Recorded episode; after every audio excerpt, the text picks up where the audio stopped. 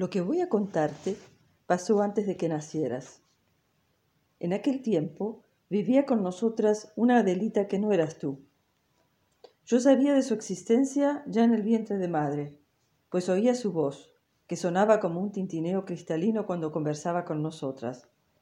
Oía también a madre llamarla, Adelita, con un sonido que salía profundo de la cavidad donde yo dormitaba. Entonces ella venía hacia nosotras, Podía oír su risa cuando se acercaba, y ponía la manito sobre la piel de madre buscándome. Palpaba la superficie tensa del vientre hasta dar conmigo, y cuando me encontraba, presionaba como si quisiera tocarme a través de la pared de carne y músculos que nos separaba. La piel de madre se hacía más fina para que yo pudiera sentir mejor su mano recorriendo mis pies, mis brazos, mi espalda, mi cabeza. En sus caricias, que acompañaba a veces de un canto, me decía que no debía tener miedo de nacer, que el mundo de afuera se parecía al de adentro, que aquí también había agua donde nadar y cuevas donde protegerse, pero que mirara bien todos los pliegues de la gruta donde estaba, ya que nunca más volvería, que ella había estado ahí mismo antes, pues era mi hermana mayor, y en cada recoveco del cuerpo de madre había leído secretos que siempre recordaba. Entonces imaginaba yo el mundo de afuera a semejanza del útero, pero ampliado. Una inmensa cueva de rugosas paredes rojizas, llena de agua tibia, donde flotaríamos, madre, ella y yo, felices de estar juntas. No sospechaba nada del aire frío ni de la aspereza de la arena que sentía al salir de la cavidad materna, ni menos aún del esfuerzo que suponía atravesar el estrecho pasaje antes de nacer.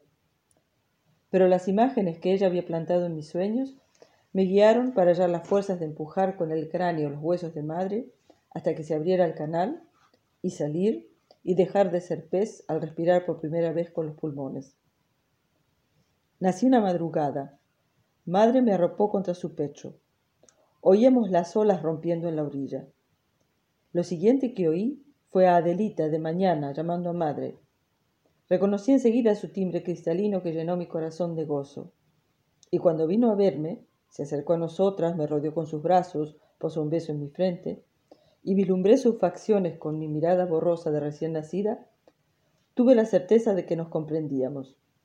Ella y yo, como tú, como Lea, veníamos del mismo vientre. Por sobre todas las cosas éramos hermanas, y eso significa, como sabes, llevar inscritos en la carne y los huesos las mismas historias. Adelita se parecía a nosotras. Estoy segura de que si la vieras la reconocerías. La misma contextura menuda y delgada, el mismo pelo oscuro. Pero había en ella una alegría de vivir, una como chispa divina que la hacía desplazarse con saltitos y pasos de baile casi sin tocar el suelo. Así iba, girando a nuestro alrededor, con sus piecitos ligeros, esforzándose por seguir el paso de madre que me llevaba en brazos, el día en que sucedió lo que voy a contarte.